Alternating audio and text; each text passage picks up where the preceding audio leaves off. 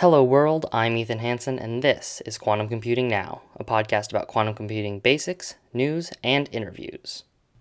This is a new type of episode I'm trying out due to popular demand on Twitter. I'm going to call it a hybrid episode. In it, I go over news and a topic with someone who's doing interesting things in quantum computing. Let me know what you think. If you've been in the quantum circles on Twitter at all, you've probably come across or at least heard of Travis Scholten, who's my guest for this episode. He's a fountain of knowledge of what's going on at I B M Quantum, so this episode is a little fairly heavy on I B M information, but we also got to talk a bit about his role on the Unitary Fund Advisory Board. Take it away, me from the past.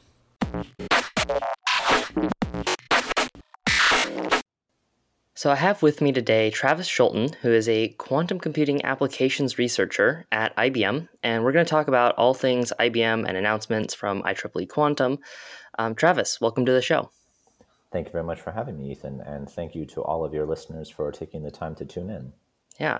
So, okay, before we dive into the new stuff, and I know there's a lot of announcements we got to get to, um, but could you just give us a bit of your background and um, how you got into quantum computing? Sure. I, I would say, if thinking existentially, I got into quantum computing at age ten when I walked, watched a documentary on physics and thought, I want to be a physicist when I grow up. Nice. Um, maybe more recently, I completed an undergraduate degree at the California Institute of Technology, where I had the, the great fortune to actually do a research project in John Preskill's research group oh, wow. at uh, I Q I M. I don't know if it was called that at the time. And that really helped open my eyes to the possibilities of doing quantum computing and doing quantum computing research. And so then I decided to continue in that discipline for my PhD at the University of New Mexico, where I ended up focusing more on this quantum characterization, validation, and verification type hmm. concepts. You know, so how do you debug quantum information processors and stuff like that? But okay. by the end of my PhD, I was noticing this kind of growing quantum computing industry and this whole ecosystem of of companies and startups and, you know, I guess media companies, as it were, hmm. developing around it. And I thought that that's really interesting. I really want to be part of that. So that's why I ended up at I B M Quantum, you know, because of our very strong historical legacy of commercializing next generation computing technologies hmm. and the fact that within I B M Quantum, I'm able to work on a great team of people who are thinking about how I B M Quantum's customers and clients and members of our I B M Q network can really put near-term quantum computers to commercial use.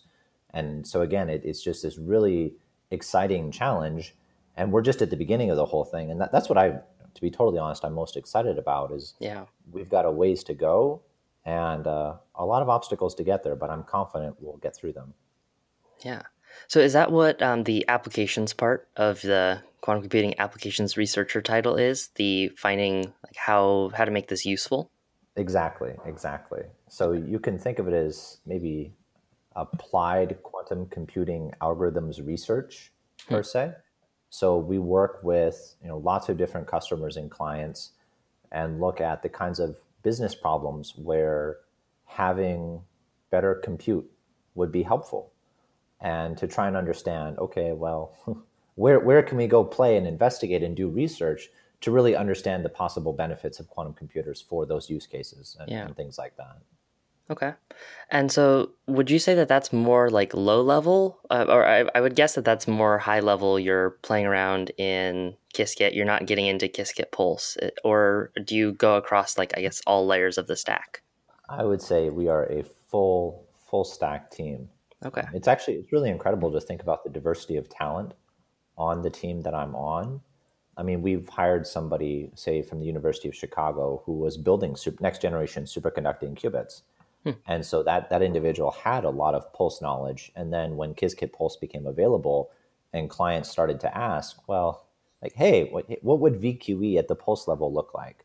Or, or how do we actually do this error mitigation technique that you all published? Then mm-hmm. having somebody on the team who could actually work with those customers and clients is super, super useful. Okay, very interesting. So a, a bit of a pivot here um, from talking about I B M to a little bit more about uh, the Unitary Fund, which I know that you're a big part of. Um, and actually, I recently had Nathan Shema on the show. Um, if mm-hmm. people are interested in that episode, they can go look at that. Um, and we talked more about the Unitary Fund specifically, but I guess I'm curious, Uh, what's your role at Unitary Fund, and what's I B M's connection there? Sure, that's a, a very great question, Ethan.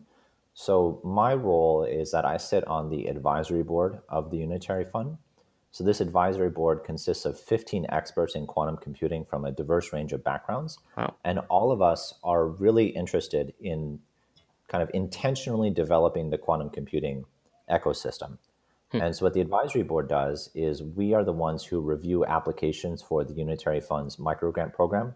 I'm okay. sure Nathan mentioned that when he talked with you, where yeah. we offer four K, uh, U S four K grants to applicants to do all sorts of interesting projects that grow the quantum computing ecosystem. And so the advisory board meets on a biweekly basis to review those applications, provide feedback, mentorship. Um, we also have some people from the Quantum Open Source Foundation on the advisory board. And so there's this nice hybridization where yeah. you know they the, the Q O S F has their own programs, like a, an awesome mentorship program. Mm-hmm. And so sometimes we can kind of hook applicants in with the mentors from the mentorship program and stuff like that. Interesting. Um, and then a bit more on I B M's role. Is I B M a, a sponsor, or do you provide like technical resources? Uh, what's the what's the role there? No, that, that's a very great question. So we began our, our formal involvement, I think it was last year in November. Mm. We we agreed to help provide some funding to the Unitary Fund okay. for the microgrant program. And then in addition, we offer, um, I think it's priority access to some of our public machines mm. for applicants who are interested in actually running their stuff on real quantum computing hardware. Okay, interesting. Yeah, that's that. I, I'm assuming that that is a very, um, a very special and very big in-kind contribution, that priority access. Does that mean you get to like go to the front of the line, something like that? Oh gosh, you're you're you're gonna make me wish that I had reviewed the documentation on the I B M Quantum Experience about this. Um, but yeah, so people with with priority mode are able to to move their jobs to the front of the queue.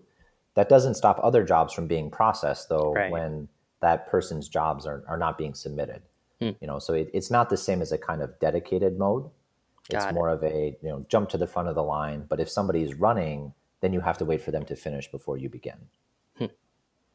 So um, as in your specific role on uh, Unitary Fund's advisory board, um, are you, is that a large time commitment, I guess, or is that um, more of a, every once in a while? I know you said you meet on a biweekly basis. Right. I, I'm just, I guess I'm curious about what, what are the details there? Like give us a peek behind the, behind the curtain. Behind the scenes. Yeah. Well, I think one, one of the advantages of having fifteen people on the advisory board, all of whom are, are experts in their own right, is a certain amount of distribution of work. You know, yeah. we get enough applicants on a regular basis that it's nice to have people to take the time to review them.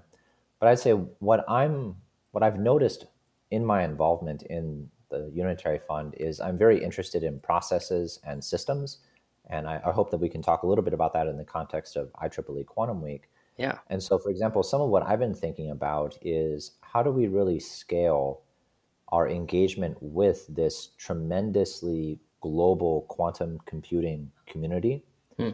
You know, one thing that I always get a little bit worried about is are we are we making knowledge about the Unitary Fund available to bright, talented people who maybe don't run in our professional circles, yeah. or maybe who publish papers in uh, different sorting categories on the archive. Mm-hmm. So one one thing that I've I've been thinking about and, and kind of working on a little bit recently is mm-hmm. essentially just spending time every day to look through the archive and pay attention to papers that talk about quantum software. You know, it could be quantum computing software, quantum simulators, it could be quantum networking software, whatever. And then we're we're starting to track, okay, so there was this new paper with this new concept. Maybe we should reach out to them and just say, hey, there's this thing called Unitary Fund. You should apply. Uh, another thing is to think about the, the benefits of the, the academic circles that we're all connected to, right? Yeah. It's super interesting that quantum computing is moving from academia into industry, and it's not you know, that's not to say it's just going to be a one-way flow, but right. a lot of us in the industry do have extensive connections to people in academia from you know A P S, Squints, Q I P, insert your favorite quantum computing conference here. Mm. And so then also making those P Is and investigators aware. you know, because sometimes they might have a, a talented person at their university, but because of budgetary constraints, they're not able to fund that person. And so maybe right. Unitary Fund can help in, in, in a little bit like that. So I think a lot about those kinds of things, and then sort of processes, and and then also just being involved in day-to-day reading of applications. You know, you get this wide variety of applications talking about all different kinds of things, and most of them are outside, you know, my strict PhD research, mm. but it, it is fun to look at them and, and to understand what what are people really interested in working on in this space. Yeah. Yeah, that's great. And um, I know uh, Nathan, when he came on, uh, encouraged people, if you've got an interesting idea, go ahead and apply. So I'll have a link in the show notes to Unitary Fund's site so people can go over and apply, and maybe Travis will be one of the people reviewing your, your application. I, I, I probably will. I, I do feel I do feel I should say that ever since the Unitary Fund was launched, I think the, the current numbers are that we've awarded microgrants to thirty teams across fourteen countries. Wow. And that has resulted in eight completed or planned publications. It's also brought about twelve people who weren't previously in quantum computing into the field. And then actually one of our projects that we funded is actually getting, has been rolled into a, a fully fledged quantum computing startup. That's, that's incredible. And yeah. so we're doing yeah. great work. Yeah, definitely. Um, that's also, I guess I'll, I'll give a little plug if you're wanting to sponsor the Unitary Fund. Uh, that's a great return on investment right there for helping out the world. It is. It is. Um, and so you said that you think you started uh, I B M with the Unitary Fund about about a year ago. You going to do anything special to celebrate the anniversary coming that's up on a, it? That's that's a very good question there, Ethan. I, I think I've been heads down with trying to deal with I B M or the I triple E Quantum Week, excuse me. Mm-hmm. And I I, I haven't quite yet picked my head up to say, oh, wait, there, there's still a few more months in twenty twenty. Uh, you know, what, what can we do? Um, but that yeah. that's a very good point. Yeah. All right. And speaking of I triple E Quantum, um, that just wrapped up, uh, and I B M definitely had a, a big presence there. Uh, there's sort of there are two things that I really wanted to talk about, and if there's anything else you want to bring up, I'd be more than happy to. Um, sure. But the first one was uh, the I B M optimization module, and the mm-hmm. other one was C A D for quantum computers. But we'll get to that later. Okay. Um, tell me tell me a bit more about this optimization module. Sure. So I think the right way of thinking about this is to observe that quantum computing could impact a wide variety of disciplines. And within each discipline, you already have subject matter experts who have tools that they know and love. Hmm. And so when we think about trying to infuse quantum computing into these disciplines, we can't ask these domain experts to learn basically a whole new language or a yeah. whole new programming paradigm. Right? It's just, it's, it's not going to stick. So one one phrase which we've been using to describe making it easier for developers to get plugged into quantum computing in that regard is, quote, frictionless development, mm. end quote. And so the Qiskit optimization module is, is really an, an excellent example of that. It was released back in uh, July of this year.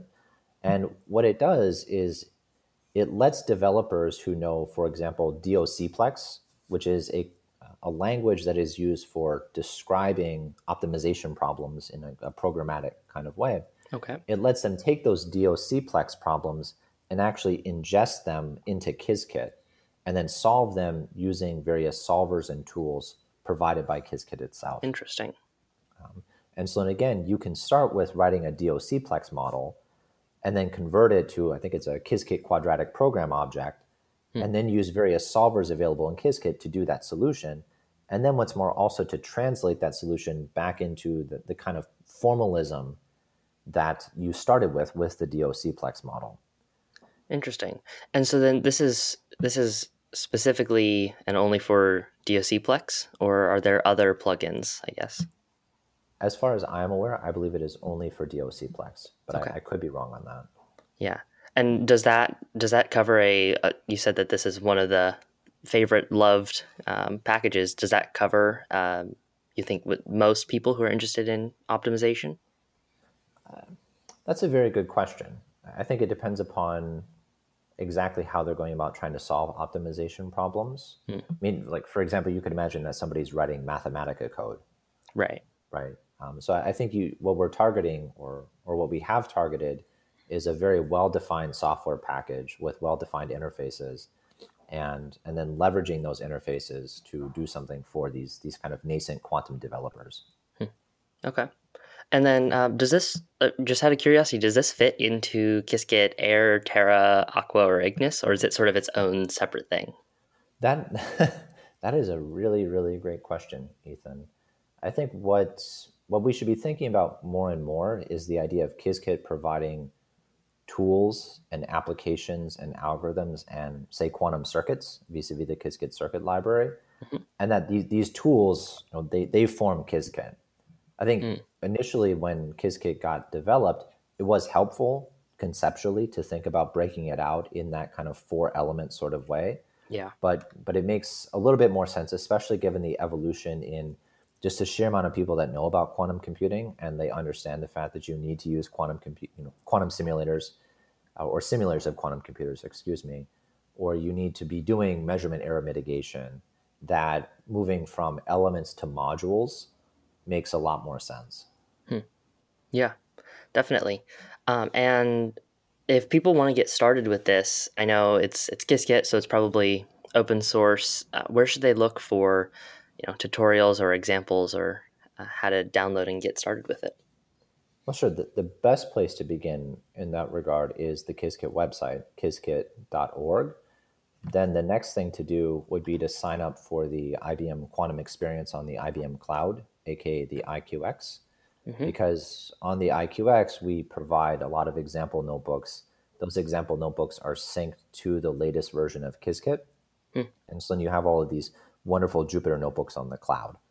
Um, okay, very cool. Yeah. Um, is there any is there anything else that I haven't asked about the optimization module that you think is uh, interesting or important to note?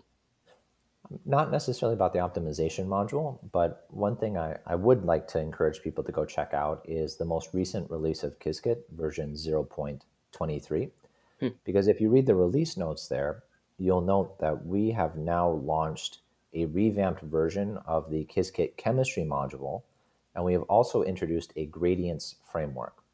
Hmm. So again, this idea of frictionless development, and we have Qiskit chemistry, mm-hmm. and with the, the latest version of this module, we're including more algorithms for, say, electronic and vibronic structure calculations, as well as maybe some primitives for higher level applications as well.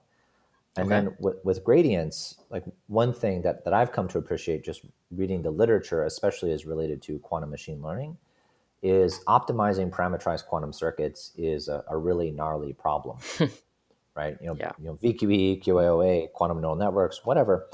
And so being able to take gradients with respect to the parameters of parameterized quantum circuits is super, super important, especially when we think about this kind of, you know, near-time compute model, where you have the classical computer sending new parameters to a quantum computer, right? Mm-hmm. Getting the results back, trying to compute gradients and, and updating. And so with this Qiskit gradients framework, it actually enables Qiskit developers to actually use Qiskit itself instead okay. of you know, like hand coding their own, you know, yeah. political gradients, finite differencing methods, et cetera, et cetera. Um, and so people should definitely check out the release notes for Qiskit version zero point twenty-three and, and go check that out. Yeah. And writing it yourself is obviously a, a good learning experience, but not it, necessarily it something you want to do every time. It is. It is. And that, that was actually my, my PhD advisor's philosophy in hmm. when I was you know, doing coding for my research was, Travis, go write it yourself just so you understand it. And then later feel free to use somebody else's tools. Okay. Yeah. Um, speaking of your, your PhD, before we move on to C A D for quantum computers, I, it's really interesting. Um, sorry, in the back of my head, I was thinking a little bit more about how do you debug a quantum process if you can't if you can't know what exactly what's going on or uh, measure it, uh, you know, in the middle. Right, right. Well, I think the the way to think about that is that we can always ask quantum computers to do things, and then we can get results back from them, mm. and that we can always build models of what a quantum computer is doing. Okay. So, so you right maybe you you write out a, a giant unitary matrix and you say, well, if I send in this input and I get back this output, you know, what kind of unitary matrix describes that input-output relation? You know, mm. that would be a model. And so actually what my PhD research was focused on was observing that the kind of brute force models that people build for quantum computers, uh, say state tomography, process tomography, measurement tomography, mm-hmm. those will rapidly become unwieldy because the number of parameters in the model grows exponentially with the number of qubits. Right. And so what, what statisticians do when they encounter these kinds of problems is they, they've developed techniques called model selection, hmm. which lets you, you know, maybe I have a model that has X number of parameters, and I have a different model with Y number of parameters. Well, how can I determine which of these two models might do a better job of actually modeling the device that I'm trying to model?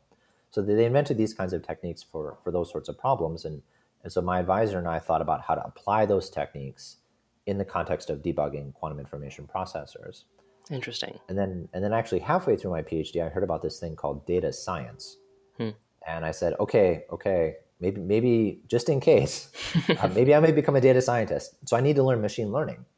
And so then I, I sort of pestered my advisor for about a year, and, and he always came back with, Travis, you need to actually like, think about what a project like this could look like. Hmm. And so I did. And so then we, my, I think it's my second paper, asked the question, well, I, I do experiments on, on you know quantum computers, and I get back results, and maybe instead of fitting those results to some kind of statistical model, maybe I could just use machine learning directly. Mm. And, and so now we did a small research project about trying to characterize noise in single-qubit uh, quantum computers using um, using machine learning, like super, super simple things like support vector machines and perceptrons, not neural okay. networks uh, and stuff like that.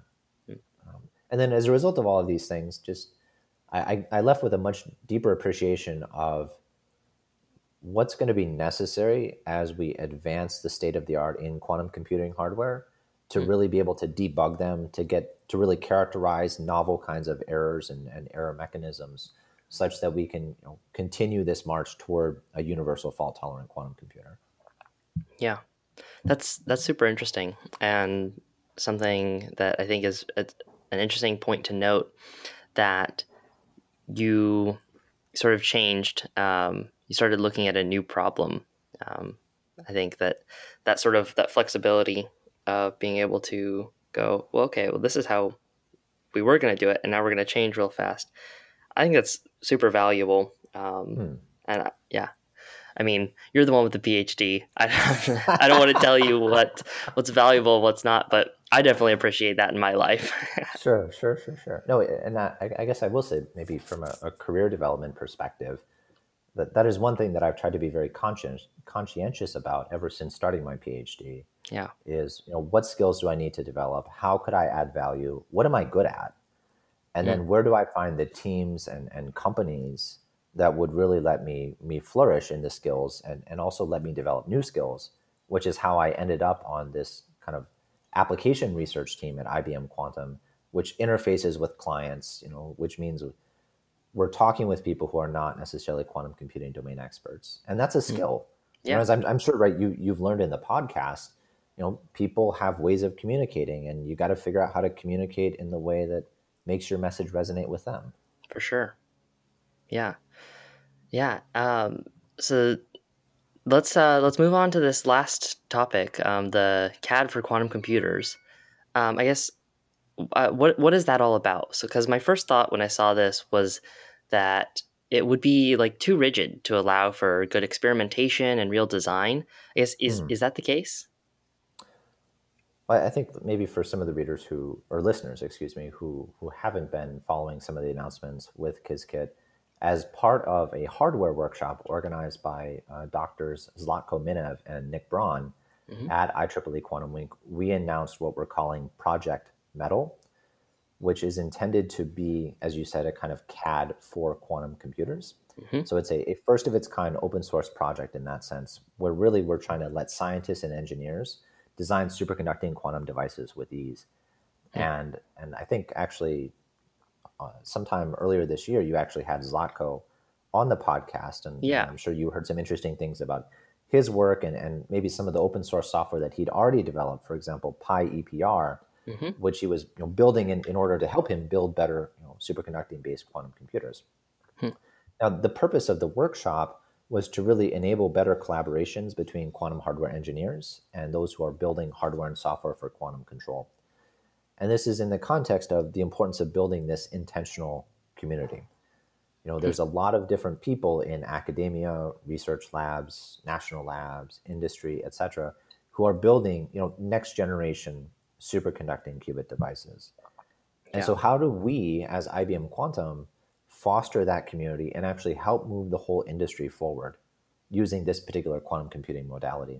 Hmm. And so the idea is to basically build this universal toolkit that lets you actually design a quantum chip all the way from concept to fabrication in a simple, scalable, and open framework. Hmm. Okay. So that means that you're able to design chips by prototyping components. It means you're able to actually model the electromagnetic behavior of those chips using, say, existing tools. And then you're actually able to then model the qubits themselves, given that information about their electromagnetic properties. Hmm. So you can, right, basically, from from uh, Project Metal, you can really play around with these different superconducting qubits and understand what kinds of qubits this particular chip layout might make. And then you can actually export that design to a kind of standard file that you could then send to a fabrication team in order to actually make, make it. Interesting. So yeah, um, I'd like to thank you for backing me up uh, to make sure people knew what we were talking about. Um, but yeah, that that's very interesting. So I guess what sort of parameters are you able to play around with? Is it is it everything? Um, everything from, I, I guess, I, I don't even know what parameters you would you know play around with. You know what I'm hearing here, Ethan, is uh, I think you need to get Zlatko back on the podcast. Yeah, no, definitely. So what I, what, I will, what I will say is uh, you should, uh, people who are interested should go check out qiskit.org slash metal. Yeah. We've made a, a special page just for that. Zlatko has a very nice, I think it's about a four minute YouTube video hmm. talking about what metal is and, and how you can use it. And then um, there's also this early access program that we are launching as, as part of this. Again, trying to build that intentional community and to also get feedback about Metal and how we can improve it as a tool uh, for these people. And then in addition, if you want more details, you can also check out a, a particular Medium blog, which is entitled, What If We Had a Computer-Aided Design Program for Quantum Computers? Yeah. And uh, I'll have show notes to qiskit.org slash metal and that blog post in um, in the show notes, uh, links to those. Um, and yeah, so I guess I've got two questions regarding access. Okay. Um, so there's this there's this early access program, um, but Qiskit is all open source. So I, what's the deal there? Uh, when will it be open source, or is it already and I just can't find it? Well, how I would think about that is Metal is really designed for those people who are already building superconducting qubits. Hmm. And so maybe you're a graduate student in, a, in an academic lab and you have this, you know, horrible, complicated Python code base that you've inherited from five years of previous P H Ds. As we all do. uh, yeah, it, yeah, absolutely. Absolutely. Right. And you say to yourself, okay, like, I want to try this tool. Like, I think the early access program is, is really geared for those kinds of people mm. because we want to make sure that the tool is as versatile and robust as it needs to be. Mm-hmm. Um, one thing that, that folks will note on the, the Metal webpage there is that we have actually um, kind of experimentally tested Metal and its modeling capabilities. So there's supposed to be an upcoming paper um, by Zlatko and, and collaborators, which will oh. show extremely accurate agreement between the properties of the qubits that are derived using Metal and its, you know, simulators and, and emulators of the, the qubits, and then the actual hardware. Interesting. You know, so that is exporting that design, fabricating that design, um, I guess I would assume uh, probably someplace in Yorktown Heights, and then and then um, and then actually measuring it, you know, yeah. and seeing, okay, what are these properties and how do they compare to what Metal predicts they will be? Yeah. And I, I suppose that's an important prerequisite that your modeling software, uh, at least somewhat accurately, models the real world. Right. Um, but that's right. definitely good to good to note um, that that's coming out. Yeah. Um, yeah. And uh, is there anything else uh, from I triple E or from I B M recently that you you want to throw out there and talk about in these last couple minutes? Sure. I think there's, I'd say it's order three things. Okay. So we'll go maybe a little bit briefly. Yeah. I did want to also give a shout out, maybe this is kind of self-serving, to a software workshop that I organized at I triple E Quantum Week with um, Donnie Greenberg. Mm-hmm. Because we've we've recognized, and You know, you'll see this in, in Qiskit itself and the intentional communities that we've built around it. You know, the, the great work of, of Abe Asfaw, Brian Engmanson, Susie Kirshner, you know, that whole team there. Yeah. Of, of trying to build out communities around software. But when we think about software for kind of applications, algorithms, and workflows, there's there's not as much of a community there. And so we, we built this workshop to bring together speakers from ten different organizations to discuss about eleven different packages, tools, and platforms for quantum applications, algorithms, and workflows. And then we had this really awesome keynote from Will Zhang of the Unitary Fund entitled yeah. Four Strategies for the Early Quantum Jungle. Will has very graciously put those slides up on his website. Oh, wow. And he was talking about how we should think about this ecosystem right now as like a jungle. It's got all these lush opportunities. It's got all of this really crazy, incredible diversity. And we need to protect that. And we need to help that grow, and we need to help that develop. And, and so his keynote has some, some good thoughts about how to do that. And again, the idea of this workshop being, let's bring these people together and also let them engage with the audience. Admittedly, this the workshop was virtual. Mm. Which, right, personally, I find that a giant bummer. Like, I yeah. love in-person workshops because grabbing coffee and drinks with people is tremendous. Agreed. But at least being able to bring people together and, and learn a little bit about these software packages and, and push the ecosystem forward in that regard. Um, the other thing also relates to something that Will said at his keynote, which is this idea of kind of open source quantum hardware. Hmm. Um, he actually can, sort of towards, I think it was the end of his talk, he mentioned this. Uh, now, admittedly, Will did not know that Metal was about to be announced the Friday following his Monday keynote, right? Serendipitous. But, uh, it's very serendipitous. It is. Um, Travis had absolutely no influence on what Will gave his talk about, full disclosure there. Um, but I, I really, I'm intrigued by this opportunity. You know, open hardware and the pushing the boundaries of quantum computing hardware is so, so important hmm. for the future of this industry. Yeah. Because we could build all the great software that we wanted, but if we don't have the hardware to run it, right, then like, what is the point? Right. What is the point there? And and to that end, I do want to give a shout out to uh, an announcement from I B M last month about our hardware roadmap.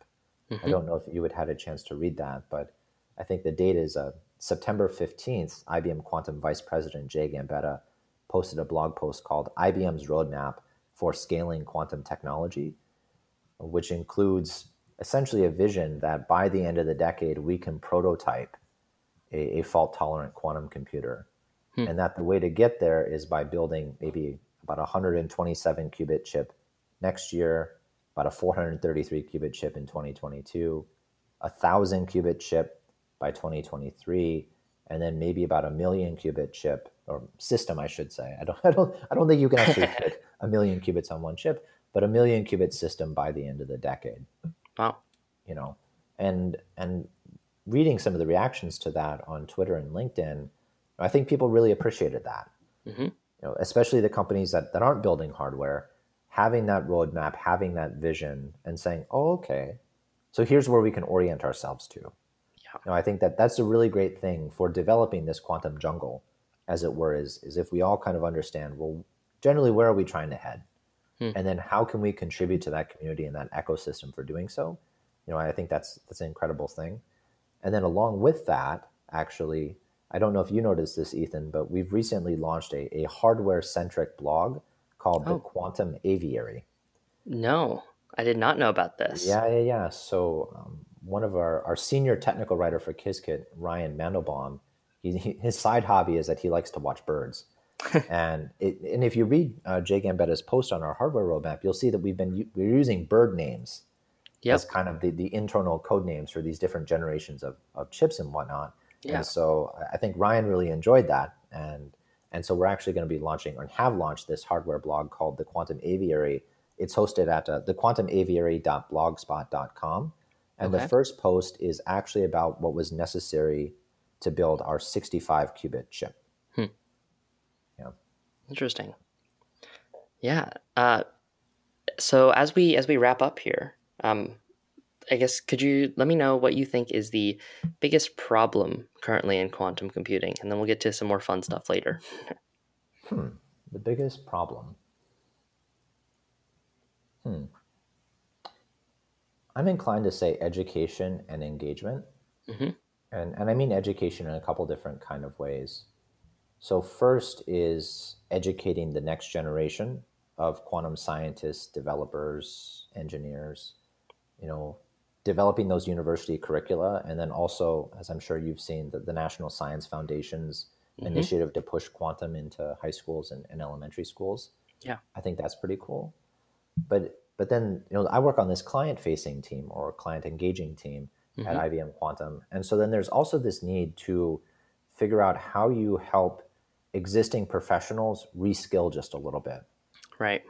You know, if you have, say, and I, I gave this example in a podcast I did for I triple E Quantum itself, but if we have two M B As and one of them knows about quantum computing and the other doesn't, mm-hmm. well, who's going to be better positioned to help a, a bank or a financial services institution capitalize on this nascent technology? Yeah, exactly.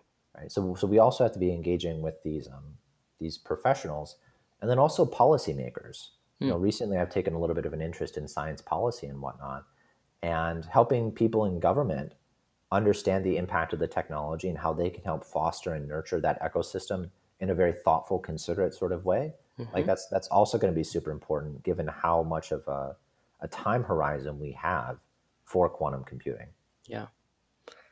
Yeah, definitely. And I've I've seen that education, um, both parts of that um, for myself. And I, I totally agree that um, there's more more awareness of Uh, quantum computing all round would be a good thing.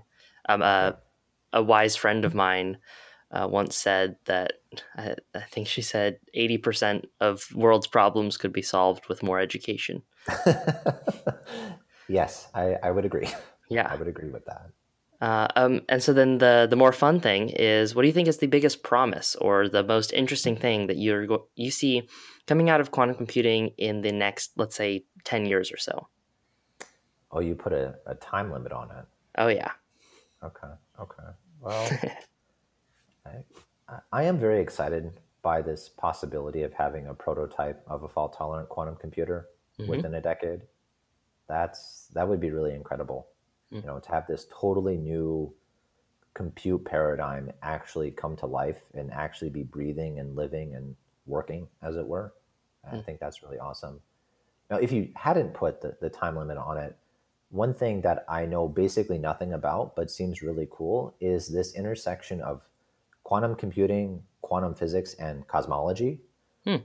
You know, I, I you know I said that I did this this research project under John Preskill's group at Caltech, and, yeah. and John is a very you know a very thoughtful physicist, but he his background is actually high energy physics.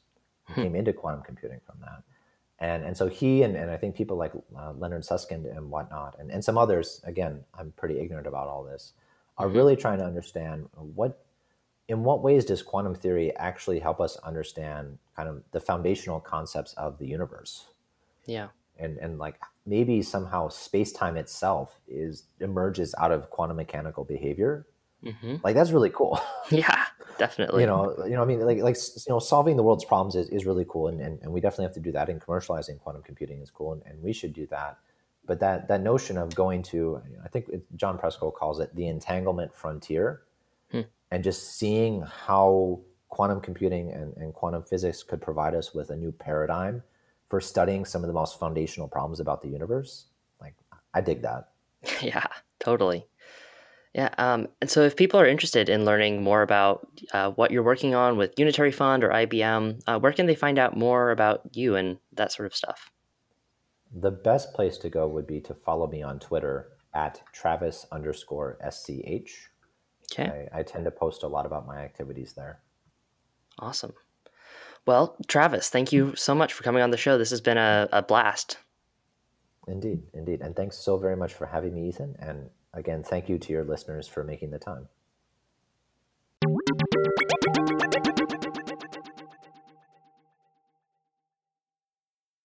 So if you listened to my last episode, uh, the one where I interviewed Christopher Savoy, who's my boss's boss, uh, you heard some excellent questions that I shared coming from Nelson. Um, if you haven't listened to the episode, spoilers, I guess. Um, and also, what are you doing here? Just go listen to that. Come back. Don't worry, I'll wait for you. All right, welcome back. Or not. I don't know if you left. I, in any case, Nelson had some burning questions. Um, some more burning questions now. Um, first, he said, I really enjoyed your interview with Abe Asfaw in episode eleven. You asked some great questions. I can see adding energy to set a qubit to one, but how do you take away energy and set it back to zero? So this is an excellent question that I don't really know the answer to. Um, I'm not an expert uh, on anything, period. Um, but I am especially not an expert on how you go from the software that you write in, say, Qiskit, um, and how that is translated into actually doing things on hardware. Um, in reality, for superconducting or ion trap qubits, you aren't really adding energy, per se, to go from zero to one. Rather, you're driving the qubits as oscillators from one state to another. Um, I don't quite know how all of that works, so I'd recommend checking out Zlatko Minev's uh, Qiskit Global Summer School seminar series. Uh, there's a link to the Qiskit Global Summer School page in the show notes. The next question is a follow-up to a question he asked last time, which was about measuring objects entangled with others in a superposition. That's one reason to go back and listen to the last episode, because um, I gave an answer to that, and I think that that was a very interesting question. Um, so that you have the context uh, for the question, which is, um, is the gist of the superposition that it is impossible to observe the two uh, the two other objects at precisely the same time. So it's true that in practice it's very, very hard to measure anything simultaneously. Um, but even in theory, measuring the latter two objects would allow you to know the state of the first, assuming they're maximally entangled. I recommended this last time, but it's good, so I'll recommend it again. Go check out quantum dot country and look at quantum computing for the very curious. I really, I can't recommend it enough. Um, if none of that made sense to you, don't worry. Uh, it won't make sense to me either in a couple weeks. I'd just go back and listen to the episode. Um, maybe just like the last couple minutes where I go over that question to get some context, if that helps. And Nelson also sent in a correction for me. And I'm actually going to stick to my guns a bit and only issue a partial correction because I think the analogy I gave was pretty useful as is. So here's the details that Nelson sent in. So in episode one, at thirty-two minutes and twenty-seven seconds, near the end of the episode, Um, in your answer to your brother's question, in the hot piece of metal and cold bath example, you said that, quote, the cold from out in the environment is leaking into the metal. That struck me as odd. Cold doesn't leak into anything. Heat exists it, or heat it, exit, exits it, resulting in cold, right? And yeah, that's one hundred percent correct. Heat leaks in, but cold doesn't leak out. However, in the context of that part of the episode, I was making an analogy between information leaking both ways in a quantum system and heat slash cold leaking both ways in a classical system. I suppose a more rigorous way to say this is both systems are looking to create an equilibrium, going with the flow of entropy. The heat wants to equalize both across, sorry, across both the hot and cold materials, and the quantum information wants to equalize across both the qubit and the environment. Um, so yeah, totally right. Cold does not flow out, heat flows in because heat is energy. Um, and I hope that that makes sense, and hope it makes sense why I am sticking to my guns a bit on this. Nelson also sent in some very kind words about the podcast and a suggestion. The kind words were, Dear Ethan, your podcasts are super interesting and we- very well done.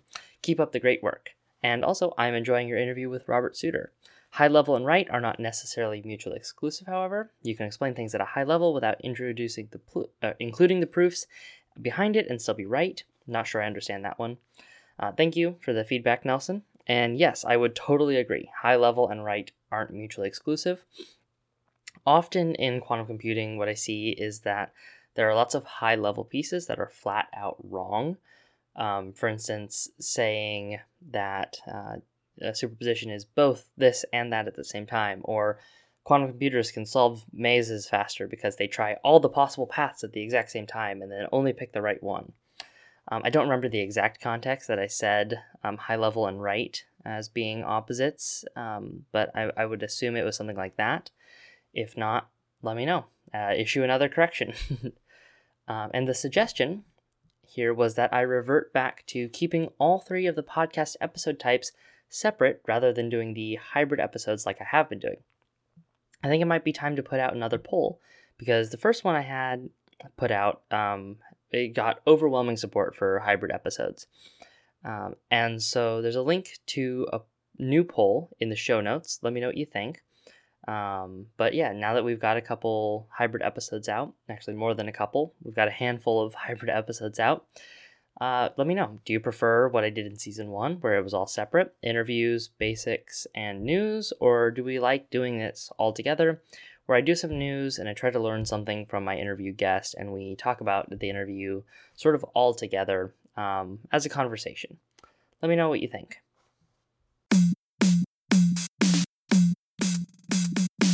So, links to everything that Travis and I talked about are in the show notes as per our usual arrangement.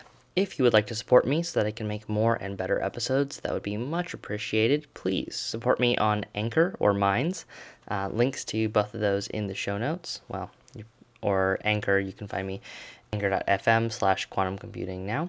Um, I'm also going to try putting out addresses for direct crypto donations in the show notes and see what happens. If you're interested in sending me some quantum-resistant ledger or Ethereum or Monero or even IOTA, um, those first three are in the show notes. If you want to send me IOTA, they do one-time signatures, so reach out to me and I'll get you an address to send that to. Quantum Computing Now is produced in partnership with the quantum daily dot com. The Quantum Daily aims to cut through the technical jargon and the overhyped fluff pieces to deliver quality, comprehensible content about quantum computing. If you enjoy this podcast and was also, would also like text resources, be sure to check out the quantum daily dot com, which I have linked to in the show notes. Thank you for listening, and I'll have the next episode out when I get to it.